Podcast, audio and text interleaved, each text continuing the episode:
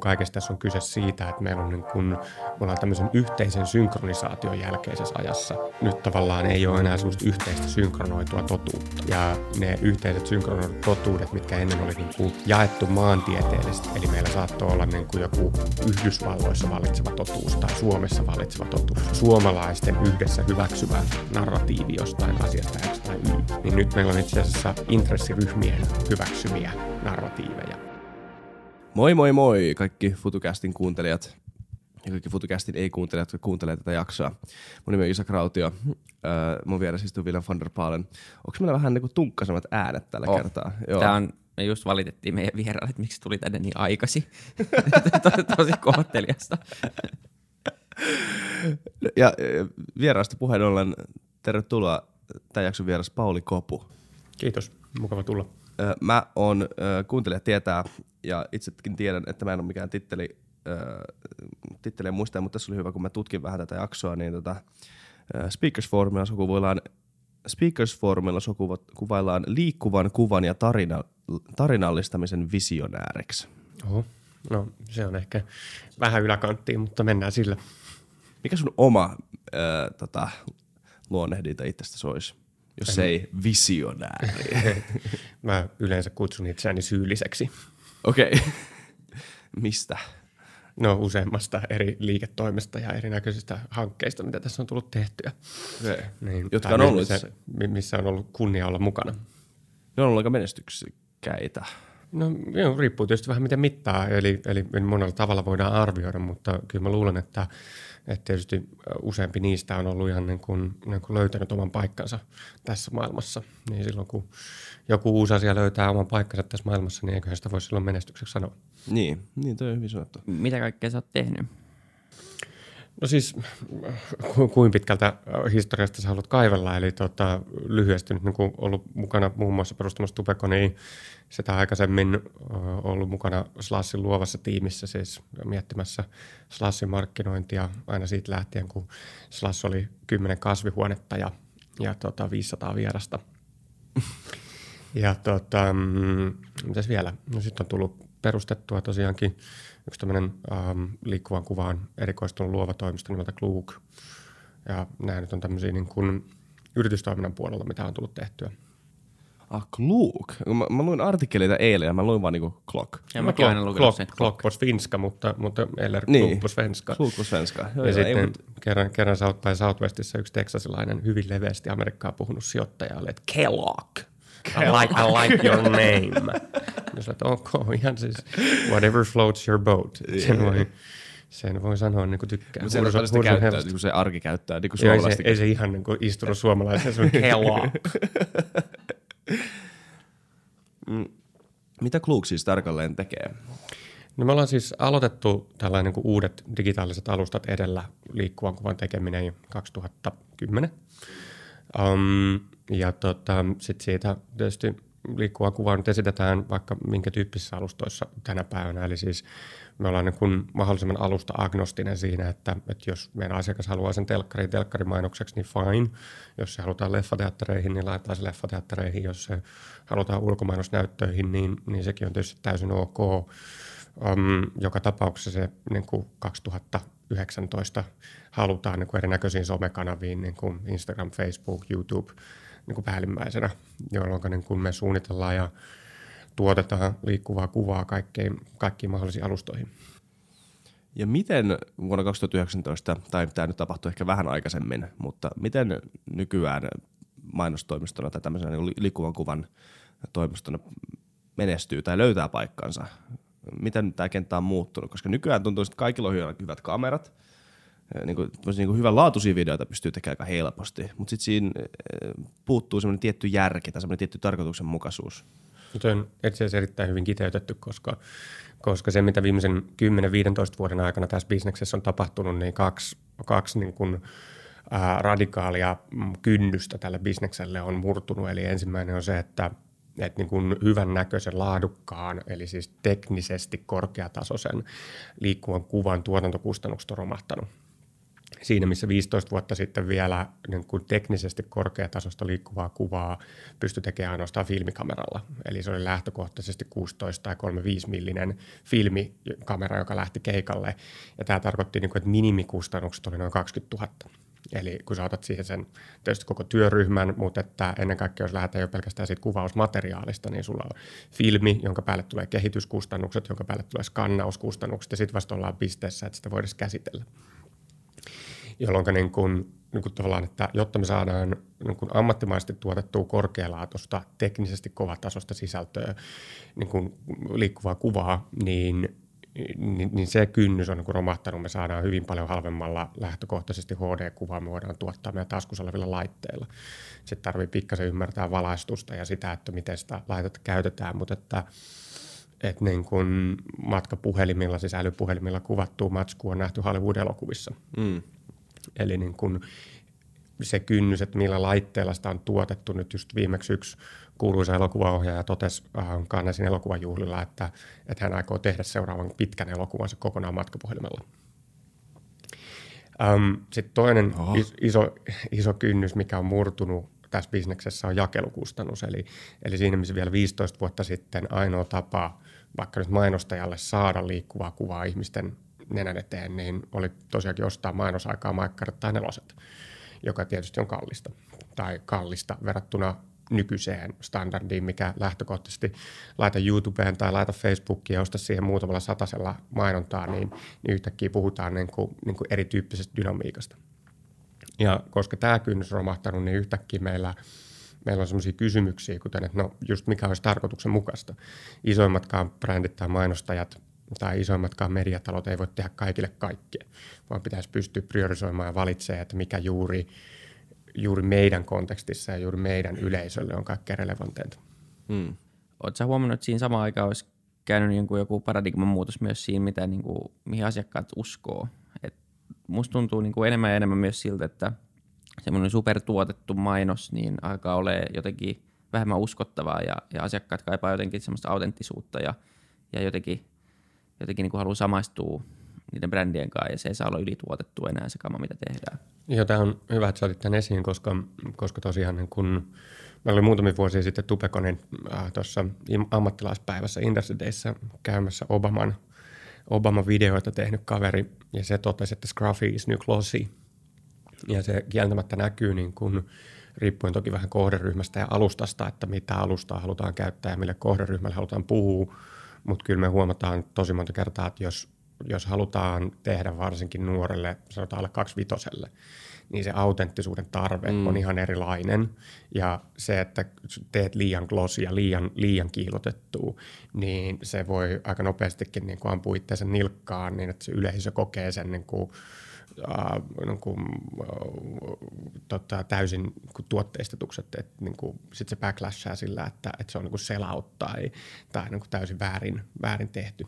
Niin just toi autenttisuus on joku, mikä näkyy muussakin kuin vaan mainonnassa nykyään. Tai se on, se on semmoinen asia, mikä, tai jotenkin tuntuu, että joskus ennen mainokset tuli mainoksia, mainos oli semmoinen en, äh, niin tietty taiteen muoto, jossa oli tietyt säännöt, nyt seurataan tätä, kaikki oli jotenkin hyväksynyt, että mainos on nyt vähän tämmöinen, että niin mainoksessa totta kai näytetään vähän idealistista kuvaa maailmasta ja tästä tuotteesta ja bla bla bla. Sitten jossain vaiheessa mainokset, mainokset alkoi tiedostamaan itteensä, se niin tuli se vähän semmoista niin breaking the fourth wall öö, tyyppistä juttua, että niin tiedostettiin olevansa mainos ja vähän semmoista itseironiaa. Nyt nämä, niin kuin, en mä tiedä, onko mä ihan, niin kuin, tämä on niin kuin mun näkökulmasta, mä oon huomannut jotenkin, että, että nykyään yritetään niin kuin, ottaa kaikki nämä välifilterit pois.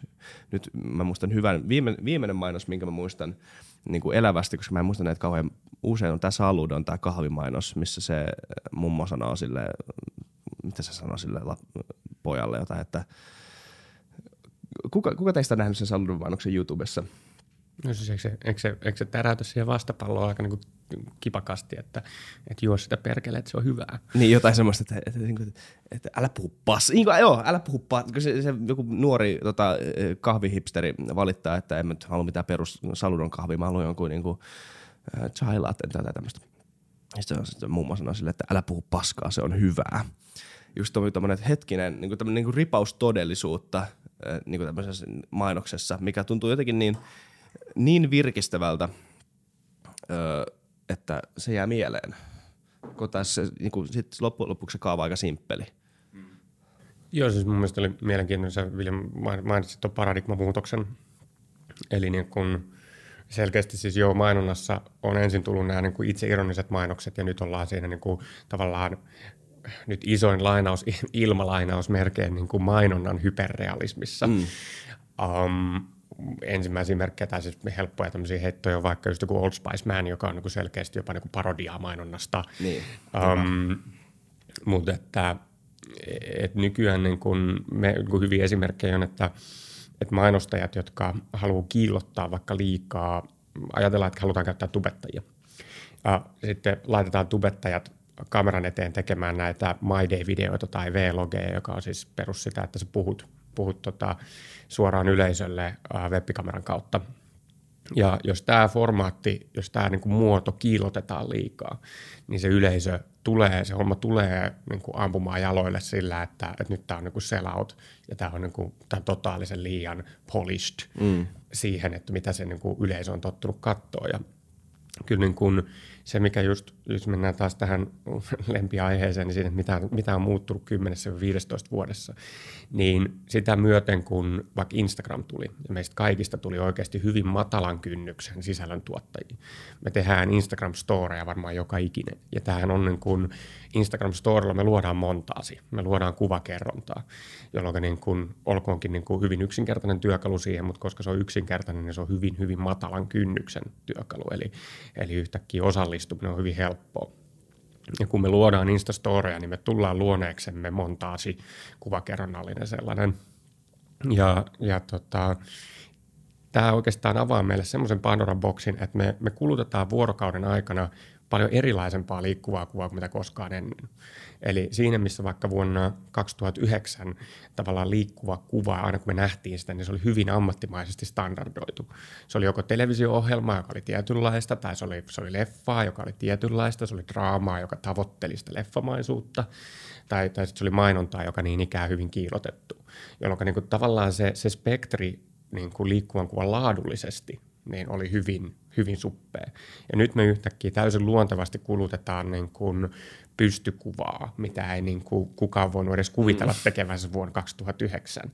Että jos niin kuin kymmenen vuotta mennään taaksepäin, niin kuka tahansa itseään kunnioittava ohjaaja tai itseään kunnioittava kuvaaja olisi todennut, kun olisi pyytänyt siltä tehdä pystykuvaa, niin se olisi ilmoittanut ne kotiis. Niin, niinpä. Niin onko tämä, onko tämä se, kun puhuttiin sitä autenttisuudesta, niin onko se tullut just tätä kautta, että jotenkin, että internet on ollut vähän tämmöinen äh, portin avaja sillekin, että ollaan totuttu tämmöiseen äh, niin, no selitä tässä ehkä paremmin kuin mä osasin selittää. Mä en tiedä, sulla on varmaan jotain keloa tästä. Niin, siis tämä on just se paradigman muutos, eli, eli niin. kun meillä alustat vapautuu, kun meillä jakelu vapautuu, kun meillä yhtäkkiä kaikki osallistuu mukaan niin. tähän keskusteluun myös visuaalisesti.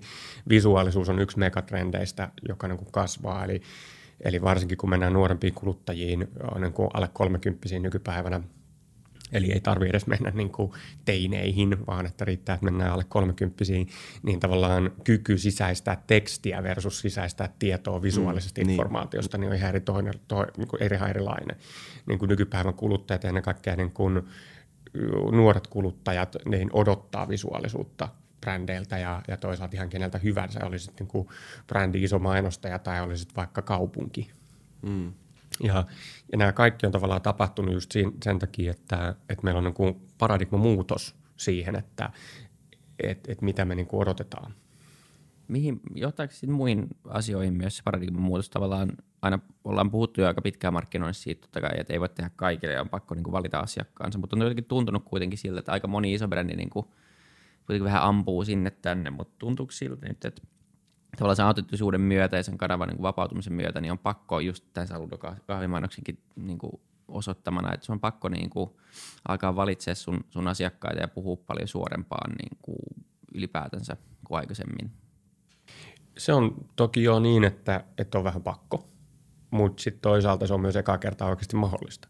Eli siinä, missä niin kun, tavallaan tässä mun kirjassa – niin kuin hahmottelen tämmöistä rakennetta, että on niin 1900-lukulainen teollinen media, joka noudattaa tämmöistä niin teollista paradigmaa siinä, että harvat ihmiset harvassa suljetussa paikassa tekee jotain, mitä monistetaan ja levitetään monille, mikä on hyvin perusteollinen paradigma, että jossain on tehdas, mihin menee niin kuin ihmisiä tekemään jotain ja sitten se leviää sieltä tehtaasta muualle. Versus nyt tämmöinen 2000-luvun täysin asymmetrinen niin kuin mediakenttä, missä kuka tahansa tuottaa kenelle tahansa. Niin näissä alustoissa on myöskin se iso ero, että kun sä länttäät sanomalehden etusivulle sun mainoksen, niin sun puheen kieli pitää olla sellainen, että se pystyy puhuttelemaan kaikkia. Jolloin tavallaan 80-90-lukulainen mainonnan ammattilainen ajattelee lähtökohtaisesti sitä, että et, no okei, kun se menee telkkariin, niin se näkee kaikki. Kun se menee tähän sanomalehden kanteen, niin se näkee kaikki. Eli miten mä käytän sellaista kieltä tai sellaista ilmaisua, että se puhuttelee mahdollisimman iso porukkaa.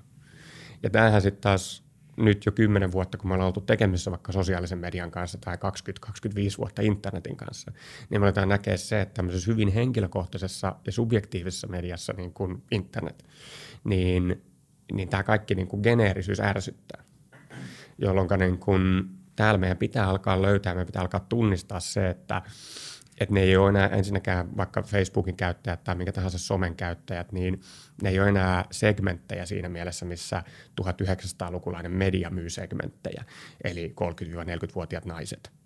Se, että jos sä nyt menisit Facebookiin ja koettaisit ostaa sieltä 30-40-vuotiaita naisia geneerisesti, niin sä saisit todennäköisesti ihan hillittömän määrän niin kuin antifaneja sillä, että sä puhuit liian geneerisesti. Mm. Eli meidän pitää niin kuin alkaa, alkaa tajumaan vaikka mainonnassa se, että nämä on intressiryhmiä. Ja se, että jos lanseerataan vaikka kauramaitoa tai kauramaitopohjaisia tuotteita, niin niin se se on tietynlainen intressiryhmä ja se ei katso välttämättä sukupuolta eikä ikää, mutta se todennäköisesti katsoo koulutustasoa, se todennäköisesti katsoo hieman sitä, että missä päin sä maantieteellisesti asut.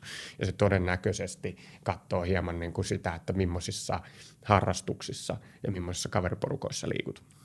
Niin mulla on aika useasti puhuttu tässä podcastissa siitä, miten mainos on pikku, tai mainonta muuttuu koko ajan kohdennut, tai niin kuin hyperkohdennetuksi, se tulee no, ensinnäkin mahdollista, ja se varmaan niin tulevaisuudessa tulee vaan muuttuu paremmaksi tai pahemmaksi, miten asiaa katsookin, ja, ja mainos, me ollaan puhuttu siitä, että mainonta muuttuu myös ehkä ekaa kertaa ikinä niin kuin oikeasti ihan täysin todelliseksi, eli pystytään henkilökohtaisen niin datan perusteella kohdentamaan joku tuote, joka voidaan niin kuin aika isolla todennäköisyydellä todeta, että se sopii sulle.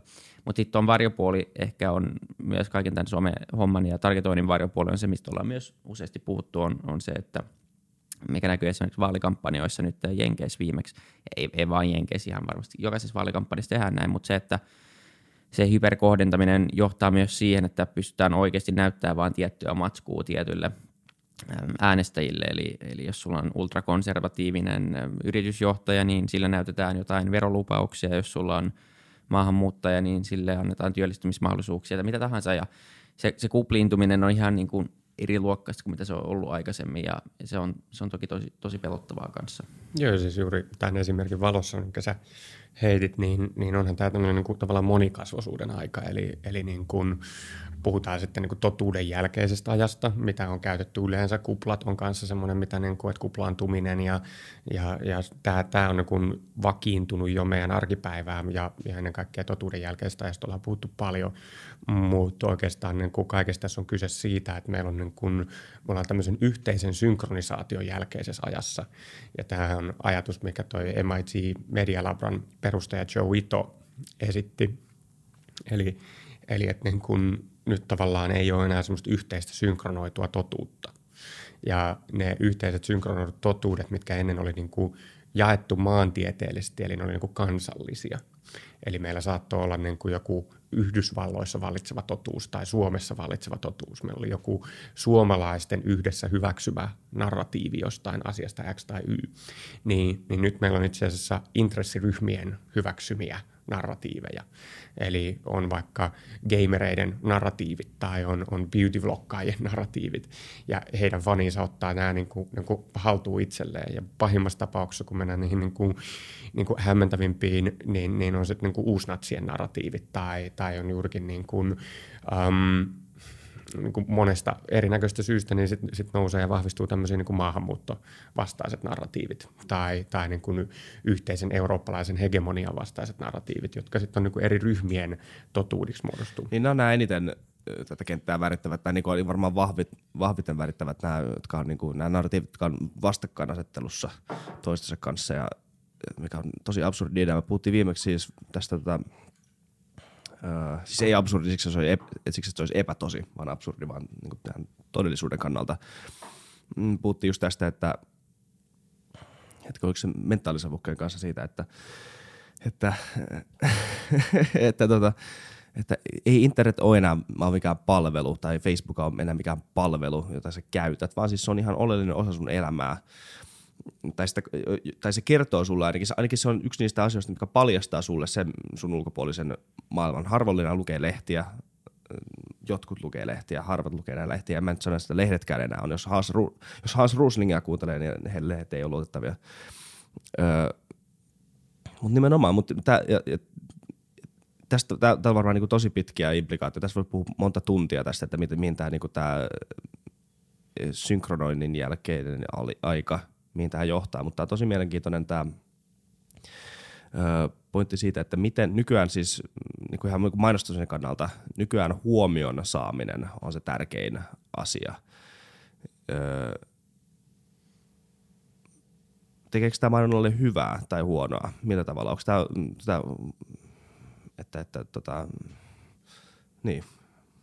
Joo, siis Mun, mun mielestä mie- mielenkiintoinen, mielenkiintoinen kysymys, että, niin. että tekeekö tämä hyvää, tekeekö tämä huonoa mm. mainonnalle, kun, kun pitää oikeasti Niin mä itsekin olen miettimään hetken, onko tämä hyvä kysymys? Mutta, joo, on, on, tämä, on tämä, tämä, tämä, tämä, ei välttämättä ihan sellainen, kun tiedät, että boom, tässä on vastaus. Niin. Um, Mutta joo, siis niin kun yksi, mitä, mitä kans näitä kirjaa haastatteluja tehdessä, niin, niin, niin kuin muutamat totesi, että se, missä ennen kynnys oli, oli siinä, että sä saat jotain esille, mm. Eli, ja se kynnys oli ratkaistavissa rahalla niin, niin nyt se kynnys on itse asiassa ansaita huomio. Eli mm. nyt kun kaikki voi broadcastaa keneltä tahansa, kenelle tahansa ja, ja, ja olla äänessä, niin, niin nyt tavallaan se, mikä on vaikea ansaita, on huomio ja ihmisten niin kuin aika. Um, tästä esimerkiksi hyvä esimerkki oli se, että, että muutamia vuosia sitten tuossa kun mä olin alkanut tekemään näitä kirjaan liittyviä haastatteluja, niin Jenkeissä kävi sillä hassusti, että äh, keskiverto amerikkalaisen äh, median parissa käyttämä aika per vuorokausi ylitti 24 tuntia mikä on tietysti niin kuin mahdollista ainoastaan päällekkäiskäytöllä, mm. mutta ottaen huomioon, että ihmisen pitäisi joskus nukkuukin, niin, niin tämä vaatii niin kuin todella rajua päällekkäiskäyttöä. Ja, ja tietysti tietyllä tavalla niin kuin, niin kuin tämä, tämä on kuvaavaa tässä ajassa, että, että me jotenkin ollaan niin kuin – hyperaktiivisia median kanssa, mutta sitten toisaalta niin kiinnitetäänkö me enää huomioon mihinkään ja että mikä sitten niinku kiinnittää meidän huomioon. Um, se, että miten niinku mainonnalle, että, että mainontaa voidaan lähestyä niinku kahdella tavalla tässä ajassa. Toisaalta mainonnasta tulee niinku että jos käsitellään tämä ensin niin kuin hyperkohdentaminen, eli, eli että mennään niin kuin N kohdeyleisöön N, jonka koko on niin kuin lähellä ykköstä, sanotaan, että ehkä 15 tai vaikka 100 ihmistä, ja sitten kun näitä tosi, tosi niin kuin mini-kohderyhmiä on vierekkäin tuhansia, ja tämä kaikki voidaan tehdä automatisoidusti, niin, niin silloin tämä on niin kuin tehokasta ja mahdollista, ja meillä onkin sitten niin kuin kokonais kokonaiskohderyhmä on, on niin kuin valtavan iso potentiaalisesti. Um, ja silti me puhutellaan niin kuin hyvin personoidusti yksilöä. Tämmöinen personointi mainonnassa on mahdollista, ja me ollaan tehty sitä esimerkiksi duuniksi tosi paljon, um, johtuen siitä, että meistä kukaan ei koe, että mainonnan pitäisi olla yhteistä. Mainonnan niin kuin tavallaan perusluonne on se, että, että se on kaupallinen tiedote, se on keskeytys, jolloin niin kuin mitä enemmän sitä sulle kustomoidaan, niin sitä relevantimpi sulle toivottavasti se mainos on, jolloin niin kuin sitä vastaanottavaisempi se todennäköisesti oot sille viestille. No sitten, sitten on tämä toinen pääty, että jos tämä niin hyperkustomointi on toinen, niin, niin sitten mainonnan niin kuin, toinen on niin kuin kontekstuaalisuus, eli, eli se, että me ymmärretään paremmin, mihin medioihin se mainos menee, jolloin voisi kuvitella, että, tai mä haluaisin vielä nähdä sen, että, että, että mainonta muuttuisi enemmän ironiseksi, paitsi itseään kohtaan, niin myöskin sitä alustaa kohtaan, jossa se on. Eli, eli niin kuin on, silloin kun tehdään massa, niin kuin massamediaa ja kun tehdään niin kuin massamainosta, joka on tarkoitettu tavallaan siihen lehden etusivulle, telkkariin tai ulkomainosnäyttöihin, ja sitten siitä tehdään muutamia versioita niin kuin sosiaaliseen mediaan, niin olisi hauska nähdä, että, että nämä mainokset oikeasti puhuttelee sitä, niin kuin, että, että sieltä löytyisi semmoinen niin ironian taju vaikka siihen, että moi, mä oon, mä oon niin kuin täällä ulkomainosnäytön sisällä ja mä puhun sulle juuri tässä kampissa – niin, hyvässä mainoksessa on virkistävää, koska se on, sä, sä, niin kuin, sä löydät sen todellisuuden kipinä jostain sellaista paikasta, mistä sä et oleta, että löydät sitä, niin kuin, tai sun niin ennakkoluulojen kautta. Se on tosi hyvä juttu. Mutta mut tämä kirja, sä mainitsit mm. sen jo. Ja, äh, mikä se on ja mistä se kertoo? No siis kirjan nimi on Media television jälkeen ja se kertoo nimenomaan niin kuin television jälkeisestä ajasta, eli, eli tietyllä tavalla tämmöisen niin kuin synkronoidun teollisen median jälkeisestä ajasta. Ja Um, mä en lähtenyt tutkimaan sitä, että kuoleeko television. Siitä on kirjoitettu palsta millimetrejä ihan mm. tarpeeksi. Se on mun mielestä niin kuin epärelevantti ja ei mielenkiintoinen kysymys, koska kun katsoo historiaa, niin, niin valtaosin massamediavälineet sopeutuu toisiinsa. Eli niin kun teatteri, joka ennen oli tavallaan massamedia, ei tuhoutunut mihinkään sen takia, että tuli sanomalehdet ja tuli, tuli radio. Um, jolloin meillä on niin kuin tavallaan mediakenttä on koko ajan rikastunut uusilla välineillä – ja sen takia mun mielestä on niin epärelevanttia käydä keskustelua siitä, että tuhoutuuko joku massamedia, koska oikeastaan niin mediavälineistä sellaisia, jotka on korvaantuneet jollain muulla, niin on ehkä savumerkit, on ehkä morse-koodi ja morsetus. ja, ja sitten mediavälineistä voi sanoa, että, että niin kuin faksit ja piipparit on kadonnut. Mutta niin. näissä taas niin kuin yhteinen nimittäjä on se, että nämä ei ole varsinaisesti massamedioita. Niin. Ja, jolloin nämä on niin kuin kuitenkin niin kuin point to point, niin kuin A-alta B-lle viestin välittämiseen tarkoitettuja teknologioita. Siinä, missä sitten taas niin kuin massamediateknologiat kehittää omanlaista sisältö, ö, sisältökirjastoa ja sisältöformaatteja, joka lisää sitten taas niin kuin ilmaisua yhteiskunnassa. Jolloin niin kuin tietyllä tavalla me ollaan lähdetty semmoisella, tai oltu varmaan koko ajan semmoisella matkalla, ää, niin teatterista sanomalehtien kautta radioon, jonka kautta elokuviin, jonka kautta televisioon, jonka kautta nyt internettiin, mikä, sitten on YouTubea, tubettajia, se on Instagrammaa se on Facebookissa erilaisia sisältöjä, se on blogeja, se on tätä, mitä me nyt tehdään, podcasteja. Jolloin niin me ollaan tietyllä tavalla oltu varmaan aina ihmiskuntana semmoisella matkalla, että meidän niin tarinankerronnan formaatit ja tarinankerronnan alustat monen kirjavoituu koko ajan.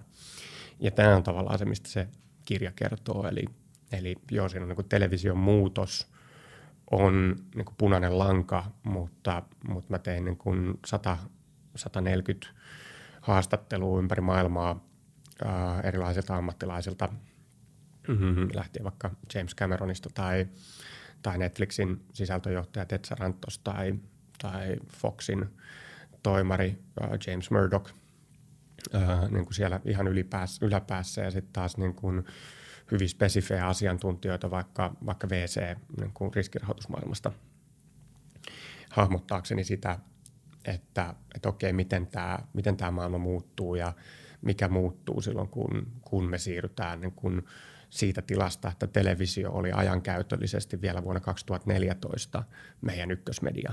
Ja 2014 oli se vedenjakajan vuosi, jolloin Amerikassa ää, televisio menetti ajankäytöllisen ykköspaikkansa digitaalisille välineille. Onpa outo historian, ja nyt kun miettii oikeasti tätä niin isoa kuvaa, että me ollaan siitä asti, kun meillä on ollut sivilisaatioita, ihmiskuntana, niin aina näitä sivilisaatioita ei jotenkin yhdistänyt tämmöinen yhteinen tarina tai yhteinen tämmöinen narratiivi, joka niin ohjaa sitä kansaa eteenpäin. Sä oot osa tätä isoa kuvaa ja isoa tarinaa ja isoa... Öö, niin sä oot vaan, niin kuin, sä, sä oot vaan niin kuin yksi tämmöinen öö, hetkellinen kipinä tässä isommassa kuvassa, isommassa janassa. Mutta nyt onko tämä niinku ensimmäinen kerta historiassa, missä meillä kuitenkin on vielä nämä isot sivilisaatiot, jotka on tälleen tota, jollain tavalla kuitenkin vielä yhtenäisiä, mutta, mutta tämä yhteinen tarina alkaa pirstaloitumaan. Ensimmäinen kerta koskaan, milloin se tapahtuu näin laajasti ja näin niin kuin kiihtyvällä, kiihtyvällä vauhdilla vielä siihen suuntaan, että tämä marginalisoituu ja spesifisoituu vielä entisestään. Kyllä, kyllä voisin sanoa, että näin on, koska jos niin kuin miettii, niin, niin meillä on niin kuin tähän asti on vaan niin kuin lisääntynyt yhtenäisyys. Ehkä viimeinen niin kuin meidän elinaikana tapahtunut asia, joka lisäsi yhtenäisyyttä, niin oli, oli Suomen liittyminen Euroopan unioniin ja sitten taas mm. Euroopan unionin laajeneminen nykyisiin jäsenvaltioihinsa. Ja nyt sitten niin Brexit on ensimmäinen käännekohta, missä tämä niin kuin liike lähtee toiseen suuntaan. Mm. Ja se jää tietysti nähtäväksi, että jääkö tämä, että onko tämä liike yhteiskunnallisesti niin kuin, kuinka pitkäikäinen. Mutta onhan tämä niin kuin, sikäli mielenkiintoista just, että on ollut aina joku vaikka suomalainen narratiivi. Ja sitä ennen oli, oli vaikka tämä on hyvä hauska esimerkki, mitä mä käytän, äh, käytän kohtuu usein, kun puhun tästä ajasta. Eli, eli meillä, me siis ollaan tarinankertojia me ihmiset ja se on niin kuin tavallaan meidän geneihin ja genetiikkaa kohdattu. Eli me ymmärretään tarinoita tietyllä muodolla ja tarinan kertominen on meidän tapa hahmottaa maailmaa ja tallentaa tietoa ja aikana ennen kirjoitettua informaatiota, niin tämä oli tietysti ihan tarpeellinen, kun piti saada jotenkin se tieto, että toi sieni, niin älä syö sitä. ja, ja tota, sen takia niin tarinat on hyvin vahva niin API, tämmöinen, tämmöinen niin ohjelmointirajapinta meihin ihmisiin, jos, jos lainataan tietotekniikasta niin termejä. Ja, tota, ja tämän niin tarinankerronnan APin kautta meitä ensin kasattiin yhteen maantieteellisesti. Eli, eli meillä oli leirinuotio, ja jos leirinuotio oli fyysinen, niin sun tietysti piti olla sen leirinuotion välittömässä läheisyydessä. Nyt niin kuin digitaalisena aikana me ollaan menossa takaisin tähän leirinuotioiden kerrontaan, mutta ne ei olekaan enää maantieteellisiä, vaan ne on intressipohjaisia. Tämä johtuu siitä, että, että jos digitaaliset välineet niin kun on niin subjektiivisia ja henkilökohtaisia, niin en mä usko, että onko kukaan meistä viettänyt aikaa sellaisella nettisivulla, mistä ei pidä vaan päinvastoin, että jos sä joudut semmoiselle nettisivulle, mistä sä et pidä, niin sä tulet sieltä hyvin äkkiä pois. Jos sä satut katsoa jotain Instagram-tähteä tai jotain Instagram-tiliä, mikä aluksi vaikutti mielenkiintoiselta, mutta ei se olekaan, niin et sä sitä ala seuraa, sä tulet sieltä pois. Jolloin näissä kohdissa me tavallaan tehdään yksilötasolla sitten niitä valintoja, että et, tota, et jäädäänkö me kuuntelemaan juuri tätä leirinuotiota ja juuri tätä narratiivia vai ei. Niin siksi ne kaikki kuuntelijat katuu. me löydettiin syy. Ja, mut, ja, sitten tossahan on se mm, vähän creepy puoli, että tossa, tota, tossahan tulee peliin ihmisen psykologia, henkilökohtainen psykologia, että mitä sä, äh, harva ihminen on niin, niin itsekurinen, että niillä olisi täysin niin kuin objektiivisesti ja niin kuin itseään pitkällä tähtäimellä ajattelevat kriteerit siihen, että mitä valitaan, mitä, mitä kulutetaan ja mi- mihin suuntaan. Harva ihminen oikeasti menee ulos siitä omasta mukavu- siltä omalta mukavuusalueeltaan tutkimaan asioita, jotka ei välittömästi anna niitä kiksejä just si- siinä hetkessä tai, niin kuin, tai vahvista jo sitä olemassa olevaa maailmankuvaa. Tämä on ehkä se, mikä, tota, mikä tässä ennen niin puhututtaa. Tämä on niin, tämä isoin kysymysmerkki tässä tilanteessa.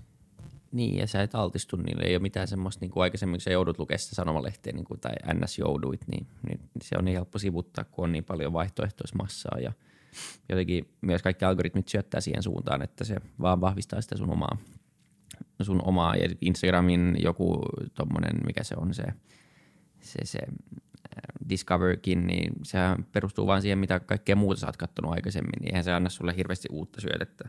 Että hei, tässä on vaihtoehtoinen, ei, vaan tässä on pelkkää samaa, mitä sä oot nähnyt jo ja missä sä tykkäät, jotta sä voisit viettää täällä vähän enemmän aikaa. Kyllä. Ja tavallaan, se, tavallaan siis ihan niin kuin mainostamisen kannalta tämä on hyvä asia, ainakin mun mielestä tämä on hyvä asia. Kyllä mäkin mieluummin, en mä halua mitään niin kuin, kuin tamponimainos, ei kiitos. Tai miksi, miksi mä näkisin niin kuin tämmöisen? Ei, Mutta se on se varjopuoli ja se tavallaan, niin kuin, että, että sitä samaa teknologiaa voidaan käyttää sitten myös, Niinpä. myös niin muihin asioihin. Ja se niin kuin, muakaan ei haittaa se, että mä saan tosi hyvin kohdennettua relevanttia mainosta, josta on mulle jotain iloa. Nyt sä oot kirjoittanut tämän kirjan ja tutkinut tätä asiaa. Miten sä näet tämän uuden paradigman muutoksen? Se varmaan, niin kuin, sulla on varmaan yhtä ainutta mielipidettä, siinä varmaan aika mm. monta eri kelaa, mutta niin kuin, miten se on, sanotaan näin, että miten se on muuttanut sitä sun käsitystä siitä nykymaailmasta? Miten se on muuttanut mun käsitystä nykymaailmasta? Tota, mm, No joo, siis siinä sä oot ihan oikeasti ihan mitään yhtä semmoista niin yhtä synteesiä ei ole, vaan että, että siinä kirjassa on muistaakseni 270 sivua niin kuin ajattelua ja, ja kokoelmaa niistä eri haastatteluista juuri tähän. Ja, ja kyllä niin kuin, tavallaan tiedän, että paitsi että se on liikkuvan maalin ampumista, on, on niin kuin tavallaan sen, sen semmoisen kirjan kirjoittaminen, eli että, että ne mielipiteet, ne ajatukset on relevantteja vain tietyssä ajassa. Ähm, mutta sitten tota, toisaalta niissä oli myöskin hyvin paljon niin kuin yhtenäisyyksiä niissä eri haastatteluissa ja, ja niiden teemojen ympärille, niiden yhtenevien teemojen ympärille se kirja on niin kuin koottu. Mikä ehkä oli tosi yllättävää niin kuin vastatakseen kysymykseen, niin, niin oli tajuta se, että itse asiassa miten isoksi on revennyt kuilu länsimaissa niiden ihmisten ympäri, niiden ihmisten väliin, jotka ymmärtää, mitä teknologia tekee ja miten se toimii, ja niiden ihmisten väliin, jotka ei ymmärrä mitään teknologiasta.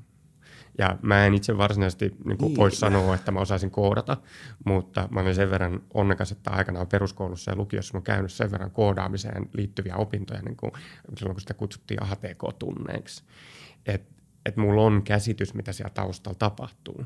Mutta että et kun vaikka joku Cambridge Analytica-skandaali tuli julkisuuteen ja räjäytti meidän kaikkien silmille tämän, että, että itse asiassa yksityisyyttä ei enää ole, niin niin kyllä mä suhtaudun siihen uutisointiin sillä, että no daa, että mm. kenelle tämä tuli yllätyksenä. Että, niin kuin, että miten niin tämä voi olla yllätys tälle yhteiskunnalle. Koska mun mielestä se on niin, niin itsestään selvää, että totta kai nämä laitteet pyrkii tallentaa susta kaiken mahdollisen tiedon, totta kai ne alustat pyrkii tallentaa susta kaiken mahdollisen tiedon, koska se kaikki parantaa niiden mahdollisuuksia selvitä. Ne kaikki antaa niille lisää materiaalia niiden ansaintalogiikoiden tueksi. Et siinä, missä, siinä, missä sanomalehti oli juuri yksi kokonaisuus, kattaus, erilaisia uutisia, niin on tavallaan semmoisen mediapaketoinnin tulos, että, että että tilauspohjainen ja ansaittalogiikkapohjainen malli, joka sitten pystyttiin painamaan yön yli, niin, niin se kokonaisuus me tunnetaan sanomalehtenä. Nyt kun se siirtyy digitaalisille alustoille, niin sitten me katsotaankin sieltä vain yksittäisiä artikkeleita eikä enää kokonaisuutta. Samalla tavalla niin kuin vaikka televisiokanavat. Me ennen seurattiin Maikkaria tai Subia ja me tiedettiin, että, että iltapäivästä tulee jyrki. Ja me kiirehdittiin himaan katsoa jyrkiä. Ja, ja tämä on niin tietty yksi sukupolvikokemus, niin nyt se on purkautunut yksittäisiksi palasiksi, jota ei enää katsota lineaarisena pakettina, vaan nyt se katsotaan joko Netflixistä tai HBOlta tai ruudusta tai, tai jostain Siimoren palvelusta tai niin kuin tämän hetken niin kuin yläasteikäiset ja lukioikäiset, niin ne kiirehtii kotiin, jotta ne voi katsoa himassa sen niin kuin just mentaalisavukkeen tai jonkun muun vastaavan tubettajan yhden kokonaisuuden. Ja se on niin kuin tavallaan, tubettajat on nykyisin teinien niin kuin jyrkikokemus. Joo. Tämä on, muuten, tämä on muuten tosi mielenkiintoinen ajatus tästä, että tota, on olemassa, me elettiin tämmöistä niin sanomalehti-aikaa, ennen tämmöistä synkronoitua aikaa, ja sitten yhtäkkiä tämä on muuttunut, se on nyt vuonna 2014 suunnilleen, mutta niin, se nyt ei ole sitä milloin, mutta me eletään nyt tässä uudessa maailmassa, ja olipa mulla niinku kupla ennakkoluulla, mä en, mä en ole edes niinku käsittänyt tätä tälle proaktiivisesti, on edelleen siis ongelma on tässä, että ihmiset, jotka ei ymmärrä, että tämä paradigmamuutos on tapahtunut – totta kai niin kuin meitä, vaikka me kaikki eletään tässä niin kuin somekuplassa ja kaikilla meillä on omat feedit, niin se auttaa toki ihan tosi paljon se, että me ymmärretään, että tänään on tapahtunut, että tämä meidän feedi on vaan tämä meille kuratoitu näyttö, mutta ihan, kuinka moni ihminen ei edes ymmärrä sitä tai ei jotenkin osaa laittaa sitä sivuajatusta siihen niin kuin kokonaiskuvaan mukaan, että tämähän, ei tämä, ei tämä ole se objektiivinen totuus, mikä mulle syötetään tätä mun, tämän mun appin kautta, ei tämä enää se sanomalehti, jota mä luen, jota kaikki muutkin lukee joka aamu. Ei nämä ne uutiset, mitä kaikki muut kuulee. Niin ylipäänsä siitä puhutaan mun mielestä tosi vähän.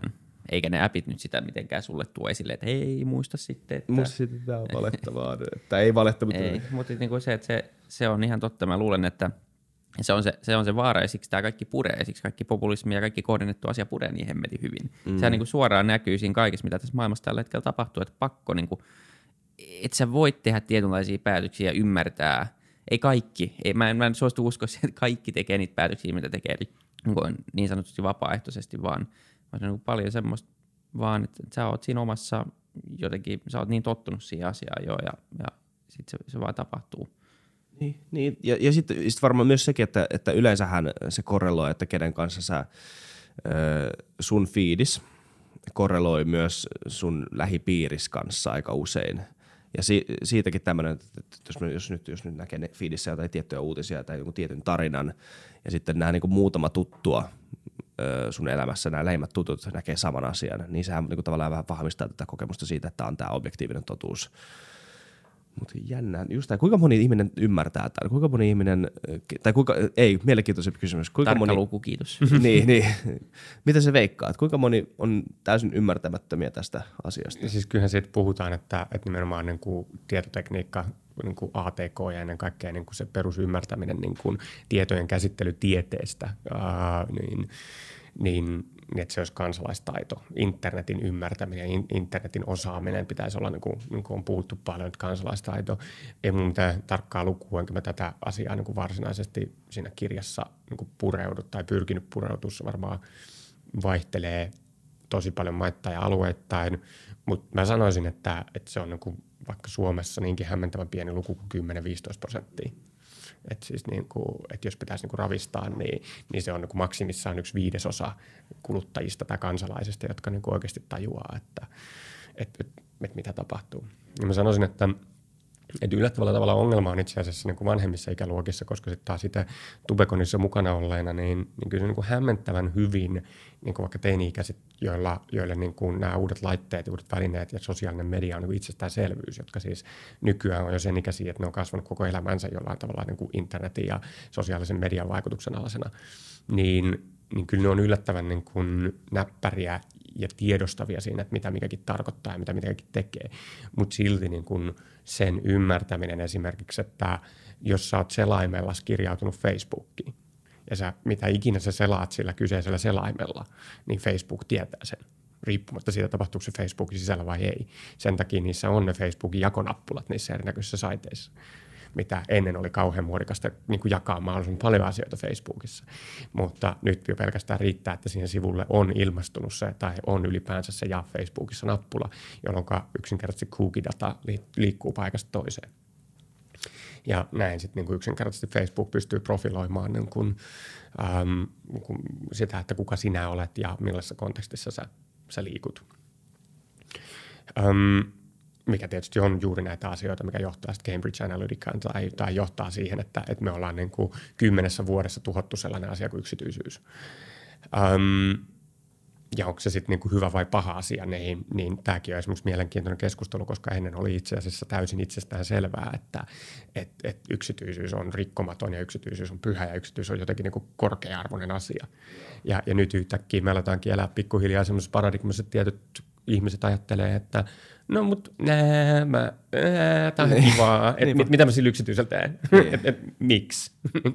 Ja tämä on tavallaan, että yhtäkkiä meillä on täysin uusi idea ja täysin uusi ideaali, jota ihan oikeasti kannattaa niin kuin enemmän kuin kaksi ihmistä. Niin, niin. Niin, niin tai jotenkin se yksityisyys on, vi, on viety semmoisella tavalla, joka ei ole, ei ole läpinäkyvä. Niin, niin läpinäkyvä tai niin, niin käsin kosketeltava. Että siis se on vähän, mä, mä luulen, että se on myös sitä, koska niin käsitys yksityisyydestä on ollut myös tämmöinen, niin, se, on, se on ollut paljon laajempi, sehän on tosi iso osa ei vaan siis meidän niin kuin arkielämää, vaan sitä, että niin kuin meidän, meidän yhteiskuntaa on ollut niin kuin ihan oleellista, että meillä on tämä niin kuin julkinen paikka, missä me kaikki kohdataan, ja sitten meillä on tämä yksityinen alue, sitten näiden niin kuin vuorovaikutus, mutta se on eri asia. Niin, mä luulen, että se on just se käsin kosketeltavuus, että kyllä niin kuin sit siinä vaiheessa, kun jengin tietoi ei vaan niin tämmöisen Cambridge Analytican kautta, vaan nyt oikeasti aletaan iskeä niin kuin sinne tänne esille silleen, että kaikki näkee niitä, niin siinä vaiheessa kyllä tulee vastareaktio, että ei, että hitto, niin kuin, että tuolla on nyt mun kaikki osoite- ja luottokorttit, kaikki, niin kaikki näkee ne nyt, tai mitä tahansa. Mutta niin kauan kuin se on jossain databaseissa, jossain Zuckerbergin sohvan alla, jossain serverillä, niin, niin kuin, okei okay, joo, mutta et mitä se tekee sillä kaikki. Sitten mun mielestä tuntuu se perusargumentti on, että, no, että miksi mun elämä kiinnostaisi. Ja se on mun mielestä ihan totta, onhan se silleen, niin kuin, että, että lähtökohtaisesti yksilöt on niin kuin, tosi epäkiinnostavia ja se massahan on se, se kiinnostava, kiinnostava asia ja, ja se data, mm. mitä sä saat siitä massasta. No, sanotaan tuohon niin vastapalloa, että menee nyt jo oikeasti dystoppiseksi ja, mm. ja niin kuin, niin kuin, tavallaan rankaksi heviksi kamaksi, mutta tota, yksi ihmisiä, joka mulla oli niin kuin, siitä. niin kuin, mahdollisuus kuunnella, niin oli yhdessä konferenssissa Edward Snowden – Edward Snowden totesi kaksi asiaa. Että ensimmäinen, että, että se, jos, jos toteaa juuri tämän yleisen argumentin, että mun ei tarvitse välittää mun yksityisyydestä, että mun data ei ole niin kiinnostavaa, niin se on sama asia, kun sä toteaisit, että ei mun tarvitse välittää sananvapaudesta, mä en ole toimittaja. Mm. Sillä että joo, mutta se yksityisyys en, en mass, niin kuin massoina, se on niin kuin tarpeellinen asia. Koska sitten se toinen asia, toinen pointti, mitä Snowden totesi, on se, että et koskaan ei ole ollut niin helppoa. Että jos me ajatellaan, että vuonna 2030 puolet niistä internetsivuista, missä sä oot surffannut, on kiellettyjä. Eli meillä käy poliittisesti jotain sellaista, että meillä on uusi hirmuhallinto tai jossain päin Eurooppaa on. Niin koskaan ei ollut niin helppoa kuin nyt palata sinne databaseen ja katsoa, että missä juuri sinä surffasit, Niinpä. missä jengissä juuri sinä hengasit ja missä paikoissa, missä kapakoissa, missä ravintoloissa juuri sinä kävit. No vaan. Eli siinä, missä vielä 50-luvulla niin, niin vanha kunnon kestoponi joutui kyttäämään siinä ravintolan ovella katsomassa, että ketkä menee sisään. Niin nyt me ollaan jätetty se kaikki data, se on siellä databaseissa ikuisesti, ja jos sieltä se joku haluaa kaivaa esiin niin kuin, niin kuin rikollisiin tai niin kuin väärin tarkoituksiin, niin sieltähän se sitten löytyy. Niinpä sä oot vähän niin kuin, jos, jos, jos sä ajattelet noin, että eihän kun ketään kiinnosta mua, mun henkilökohtainen data, niin sä oot periaatteessa asettanut itse semmoiseen tilanteeseen, missä sä et ikinä voi olla edes tarvittaessa se ihminen. Niin, se, jonka tavallaan data- hyväksyt, että, että ketään ei kiinnosta mun henkilökohtainen data nykyisillä vallitsevilla paradi, paradigmeilla. Niin. paradigmeilla. Niin, mutta mut et sillä että no hitosta, kun me tiedetään, että kiinnostaako vuonna 35. Niin, niinpä. Joo, ja me ollaan kyllä yllitetty tässä podcastissa kaikki, me ollaan käynyt tietoturvaeksperttejä ja muuta vastaavaa. Et miettikää nyt kuitenkin vähän kaikki rakkaat kuuntelijat myös. Käyttäkää jotain VPN ja incognito-modeja ja, ja ehkä jotain fiksumpaa sähköpostiohjelmaa ja, ja sitten älkää niinku laittako kaikkea someen, niin sillä pärjää jo aika pitkälle. Se on jo aika, aika niin kuin hyvä. Se on To- aika Tuossa olisi niinku hy- hyvät setit. Mutta on, mun mielestä se on tosi pelottavaa. Mä oon, mä oon ollut aika tarkka aina omasta yksityisyydestä ihan vaan periaatetasolla kanssa. Että niinku, ei- eihän se ole kiva, että niinku kaikki tieto on jossain ja saatavilla. Ja on nyt tullut valtava semmoinen someahdistus viime aikoina kanssa, että niinku kohta lähtee kyllä kaikki kanavat jonnekin pois. Mutta onko tämä, me puhuttiin tästäkin mentaalisavuksen kanssa mun mielestä, mutta onko tämä, niinku tämmöinen mielenkiintoinen tota, tilanne, missä me ollaan niin ihmiskuntana, koska me, meillä on tavallaan tämmöinen niinku sosiaalinen ö, yhteisymmärrys siitä, että meillä ei ole tätä meidän sairasta tota, niinku yksityistä tota, Ka- kaikki me, kaikki, ka- kaikilla meillä on niin aika sairaita yksityisiä keloja asioista, joten me välillä mölätetään Twitteriin ja ne pahimmat jätetään ehkä pois. Ja tämä on ehkä myös, mikä on johtanut tähän autenttisuuteen, mistä me puhuttiin, että koska ihmiset on enemmän niin kuin framilla ja ihmiset näkee toisistaan e- uusia puolia avoimemmin, niin en mä tiedä, onko tämä osa sitä, että ihmiset, ihmiset on tullut enemmän tämmöisiä autenttisuuden hakuisia. Mutta tota, öö, öö, tää Niin kyllä, se, kyllä se jotenkin niin kuin liittyy niihin alustoihin, että, että mitä autenttisempi sä pystyt olemaan, sitä enemmän saat laikkeja. Ja mitä Niin. enemmän saat laikkeja ja seuraajia, niin, niin sitä enemmän sä tietysti haluat olla autenttinen. Eli, eli niin kuin tietyllä tavalla siellä on tämmöinen niin kuin oma äänisyyttä ja oma, omanlaisuutta korostava, itseään vahvistava luuppi. Toi on tosi hyvä pointti. Luuletko sä, että niin me halutaan olla vai onko se vaan algoritmit, joka ohjaa meitä olemaan niin. individuaali- individualistisempia ja, ja niin kuin olemaan autenttisia. Sitten sen takia brändit totta kai myös tekee sitä ja ihmiset tekee, koska nimenomaan kaikki dopamiinikikit tulee sitä kautta. Mutta halutaanko me oikeasti kertoa kaikki itsestämme tonne? Niin, niinpä. No onhan niitä, jotka haluaa. Se, sit se on se hyvä kysymys, että onko sitä yleisöä, kuinka paljon joka haluaa vastaanottaa. Mutta et onhan ne kun alustat olemassa, että sen kun tuuttaat ihan kaiken sinne menemään, jos siltä tuntuu. Mutta että niin kun, onko meillä yksilöillä tai ku- kuin iso sit on se niin kuin tavallaan potentiaalinen yleisö, joka on kiinnostunut aivan kaikesta. Koska sitten kyllähän me niin kuin nähdään samaan aikaan tässä ajassa myöskin se, että, että tietyllä tavalla niin kuin laadullisesti korkeatasoiset tuotokset korostuu kanssa. Eli siis niin kuin nyt, nyt tänä keväänä niin tietysti isoimpia hittejä on ollut, ollut joku Game of Thronesin viimeinen seasoni, tai puhumattakaan niin kuin täysin puskasta tulleesta Chernobyl-sarjasta. Mm. Niin kuin, eli, eli tavallaan ja se, mitä vaikka HBO Chernobyl teki, tota, teki ylipäänsä tähän aiheeseen liittyville Google-hauille, niin nehän räjähti aivan totaalisesti käsiin, jolloin niin kun on meillä sitten niin toisaalta että mä en sano, että se on niin joko taivaan, se on sekä että. Ja meillä on tämmöinen niin mielenkiintoinen tila, että, että, että tavallaan mitä enemmän meillä on mahdollisuuksia vaikka WhatsAppin tai Twitterin tai, tai Facebookin kautta keskustella toistemme kanssa. Eli siis se, mitä 15 vuoden aikana on tapahtunut, niin ihmiseltä ihmiselle ja ihmismassojen välinen kommunikaatio on räjähtänyt aivan totaalisesti käsiin. Että jos me niin katsottaisiin sitä, että, että minkä verran ihminen kommunikoi vuonna 2009 toisten ihmisten kanssa ja, ja sitten verrattaisiin sitä vuoteen 2019, niin, niin tämä, on niin monikymmenkertaistunut. Ja tavallaan mä luulen, ja tätäkin olisi kiva tutkia lisää, mutta mä luulen, että mitä enemmän meillä on areenoita, joissa keskustella, niin sitä enemmän me kaivataan myöskin yhteisiä keskustelun aiheita. Jolloin niin kuin sitä tärkeämmäksi sitä, sitä, niin kuin, sitä voimakkaammiksi tämmöiset löykö mörkö sisään, niin, niin ne muuttuu, mitä enemmän meillä on mahdollisuuksia. No, no tietyllä tavalla mör, mörkö on tietysti niin kuin äärimmäinen esimerkki niin kuin tosielämästä, jo- josta tuli legenda, joka nyt on meemi. Niin, niin tota, mutta, sitä enemmän meillä on tämmöistä niin kuin kollektiivista tarvetta ja kysyntää sille. Eli, eli niin kuin toisaalta tapahtumat niin voi paremmin kuin koskaan. Tapahtuma business on, on niin kuin valtavassa niin kuin vedossa sen takia, että, että mitä enemmän me pystytään kommunikoimaan toistemme kanssa digitaalisesti, niin sitä enemmän meillä on tavallaan kaipuuta tulla myöskin yhteen. Näin mä, näin mä luulen, mutta tietysti tämä korrelaatio olisi hauska, jos sen pystyisi jotenkin tutkimaan ja, ja osoittamaan. Joo, toikin mielenkiintoinen ajatus. En ole myöskään ajatellut tota, että niin, tämä on totta. Tai ainakin vaikuttaa siltä, että se on totta, että toi tapahtuma äh, niin, mutta ylipäänsä puhutaan siitä, että elämyksellisyys nousee mm. ja semmoinen autenttisuuden tarve, ja kun kaikki on netissä, niin se ei kuitenkaan ole aitoa ja sä tarvitset sitä niinku oikeaa. Niin, niin sit, sit tavallaan, että mistä sä puhut siellä netissä. Ni, niin, niin. tavallaan, että joo, sä voit puhua niistä sun henkilökohtaisista niin. subjektiivisista niin. kokemuksista ja niistä henkilökohtaisista subjektiivisista kiinnostuksen aiheista. Sitten niihin lähtee joku tietty ännä mukaan, eli sitten on ne sun tietyt kaverit, jotka lähtee siihen messiin. Mutta sitten taas toisaalta, kun meille tarjoillaan jotain sellaista kuin jääkiekko MM, tai meille tarjoillaan jotain sellaista kuin Chernobyl, meille tarjoillaan jotain sellaista kuin Game of Thrones, niin, niin yhtäkkiä meillä on, sellainen, meillä on niin annettu joku kollektiivinen, että hei hitsi, tosta, tosta kaikki haluaa puhua just nyt niin sitten me lähdetään siihen messiin. Jääkiekko M kesti kaksi viikkoa, Chernobyl on kestänyt itse asiassa hämmentävän pitkään, jos katsoo vaikka suomalaisia tiedotusvälineitä tai vaikka brittiläisiä tiedotusvälineitä, että miten pitkään ne on jaksanut kirjoittaa storeja niin kuin Chernobylin ihmiskohtaloista, niin sen sarjan viimeinen jakso kuitenkin, tämän minisarjan vikajakso, niin, niin julkaistiin jo kohta kuukausi sitten ja siitä edelleen kirjoitetaan. Niin, niin kyllä mun mielestä tässä on, tässä on myös nähtävillä se elementti, että, että kun meille tarjotaan joku puheenaihe, niin, niin kyllähän me halutaan sitten niin gravitoitua sen puoleen. Eikö se myöskin vähän hämmentämättä, kuukausi on pitkä aika nykyään? Eikö se ennen varmaan joku, se on ollut pari vuotta, niin on silleen, että nyt, kyllä tämä, nyt tämä on pysyvä leffa.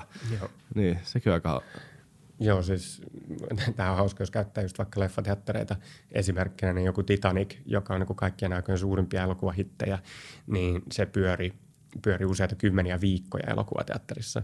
Nyt toisaalta, jos niin kuin joku leffa pysyisi kymmeniä viikkoja elokuvateatterissa, niin se olisi, se olisi niin kuin aika hillitön suoritus. Tämä on ihan mielenkiintoinen kela, että, että onko se sykli, että mikä on ajankohtaista ja mikä on kiinnostavaa, niin onko se lyhentynyt, niin, niin en tiedä. Voisin vois veikata, että joo on. Ainakin vaikuttaa silleen, ainakin sen perusteella, miten kauan niin kuin asioita näkee. Sitten toisaalta miten, se on vaikea mitä, mittaa, mitä ihmiset puhuu keskenään sit miten kauan, mutta mut kyllä se vaikuttaa aika suoraan siltä, että me jaksetaan keskittyä hirveän vähän aikaa kaikkeen. Se kyllä myös media uutisoinnissa kaikesta niin kuin keskitytään johonkin sotaan tai, tai johonkin maahan niin kuin jonkun aikaa ja sitten unohdetaan ja todetaan seuraavaa, seuraavaa pahaa tilannetta, mennään sinne tai jostain ei kirjoiteta mitään. Niin. Niin joo, siis jännä nähdä puolen vuoden päästä, että, että, että kuin tapetilla Iran on. Että onko, se, onko Iran enemmän tapetilla kuin nyt, eli on soditaanko siellä, vai, vai puolen vuoden päästä onko sen kaikki onnellisesti unohtanut ihan samalla tavalla kuin vaikka niin kuin Syyria, Irak, Afganistan. Että, että joo, fine, Syyriasta kirjoitettiin kaksi vuotta tosi aktiivisesti, mutta nyt kun tavallaan tilanne alkaa olla taputeltu niin kuin ainakin kansainvälisessä mielessä, niin, niin unohdetaanko me se?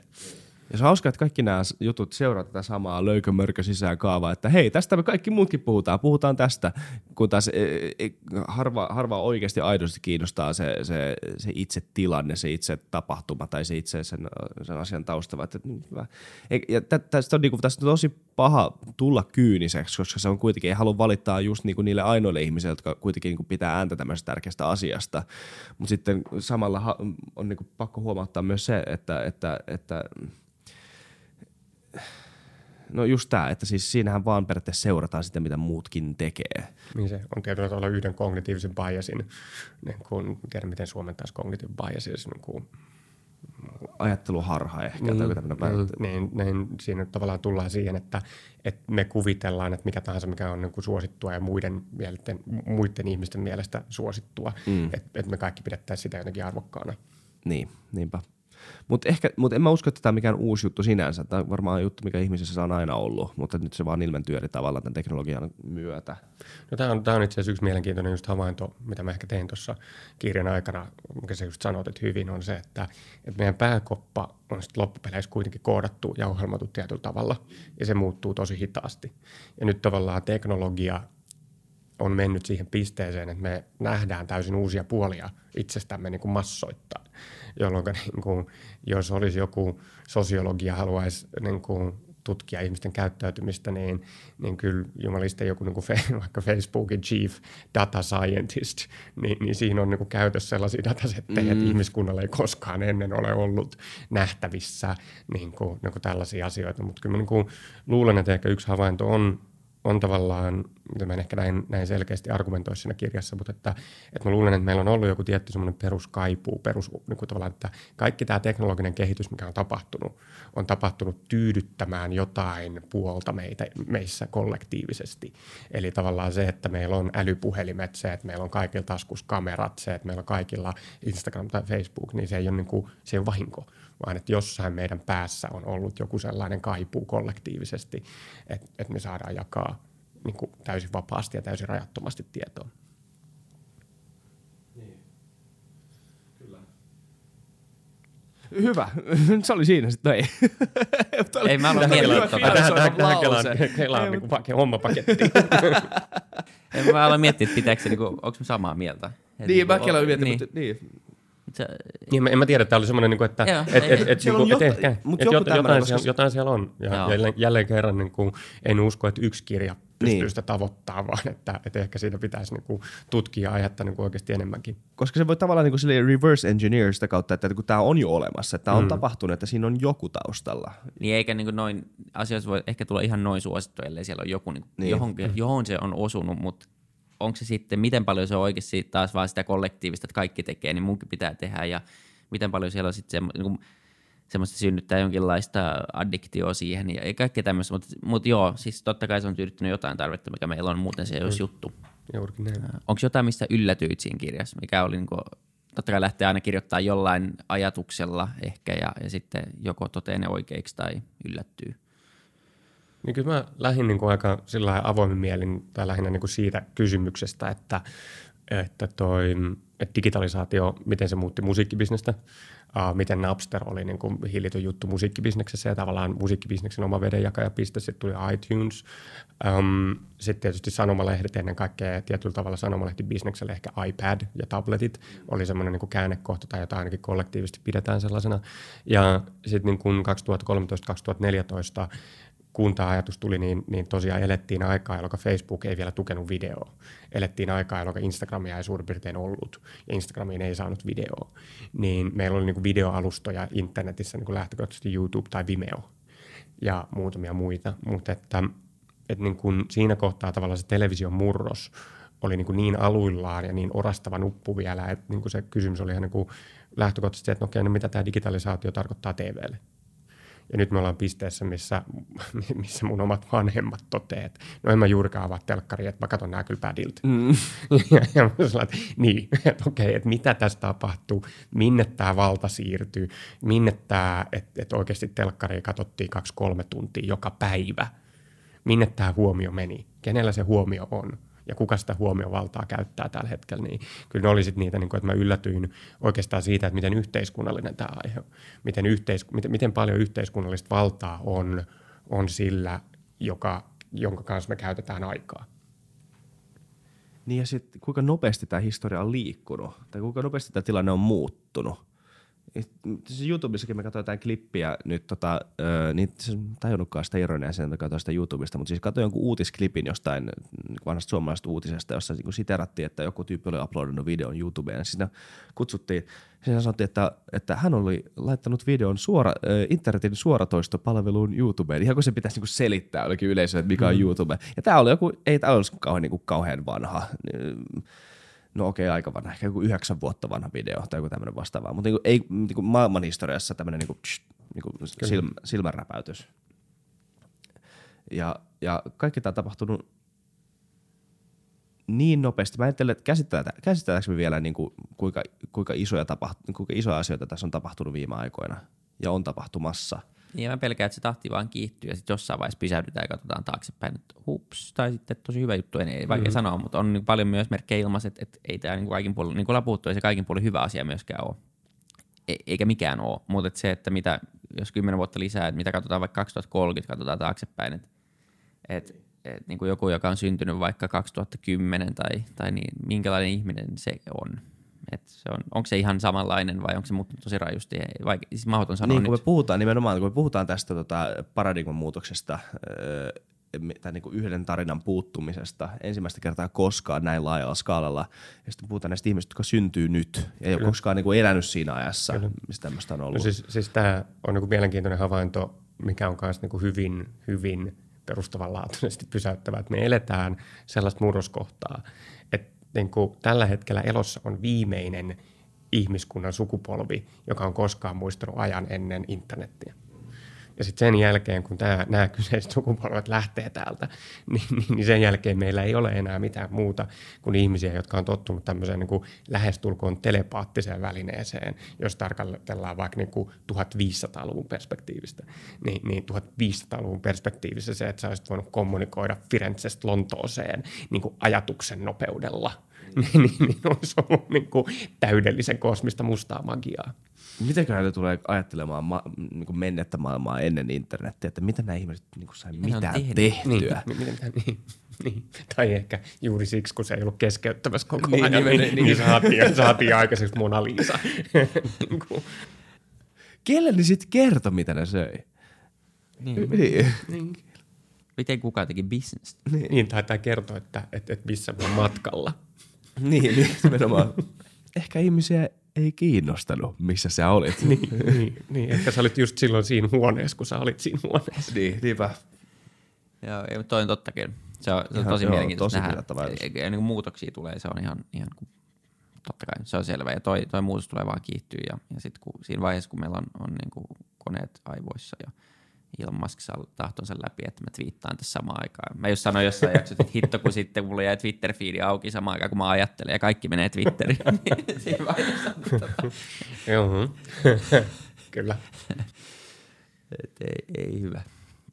Siinä tulee olla sitten niinku niille, sille sukupolvelle dystopinen tilanne, kun tota, tästä varmaan tehdään leffoja joku 50 vuoden kuluttua, että niinku mitä sitten, jos tämä koko internet-homma tuhoutuu ja me ei tunneta mitään muuta ja yhtäkkiä meillä tämä maailmassa, miten mistä toimitaan ilman ole. internettiä. Niin, Internet kaatui. niin. Sähkö, Semmosia- sähkö loppuu maailmasta. Mä luulen, että siitä si- tulee joku yhden, yhdeks, 11 niin kuin leffan sarja joskus vuonna 2050. Vielä meidän elinaikana. Sitä odotellessa. Mm, Kyllä. All right. Onko tää nyt, hei joo. Oh. Aikaa se ole. Hei, tää oli tosi jännä jakso. Hei, Kiitos. Kiitos. Kiitos. Kiitos. Toivottavasti tähän oli myös mukava kuunnella. Okei, mä varmasti. uskon, joo. Mukavaa, että sain tulla. Loppuu taas perussetit, eli Ee, seuratkaa... mutta hetkinen, hetkinen, ennen me- meidän prosentteja, sun kirja vielä. Ö, Saat, mm, kerro vaan mielellään, mikä sen nimi on. Mediatelevision jälkeen. Mediatelevision jälkeen. Ja Into, Into on kustantanut, tuli ensimmäinen kuudetta kauppoihin. Kuudes kuudetta oltiin akateemisessa sitä lanseeraamassa ja siitä puhumassa. Menkää ostamaan se. Me toivomme hyvä, toivotamme hyvää myyntiä ja toivomme myös, että ihmiset käy seuraamassa ja keskustelemassa Twitterissä ja ottaa tämän tilaukseen tämän podcastin. Ei tarvitse kuunnella SoundCloudin kautta ja sitten käy joskus iskee vähän arviota, niin me tiedetään, mitä pidätte tästä. Skepeä. Jees. Mutta hei, kiitos paljon. Kiitos. Ja kiitos, että tulla. Moi moi.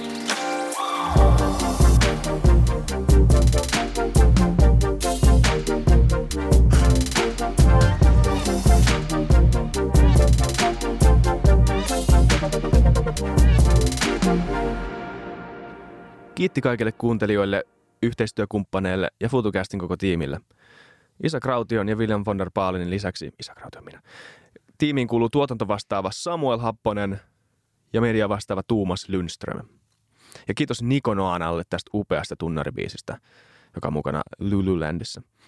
Seuratkaa mitä somessa nimimerkillä FutuCast, millä tahansa podcast-alustalla ja niin ja saa arvostella. Mielellään. Thanks. Moi moi.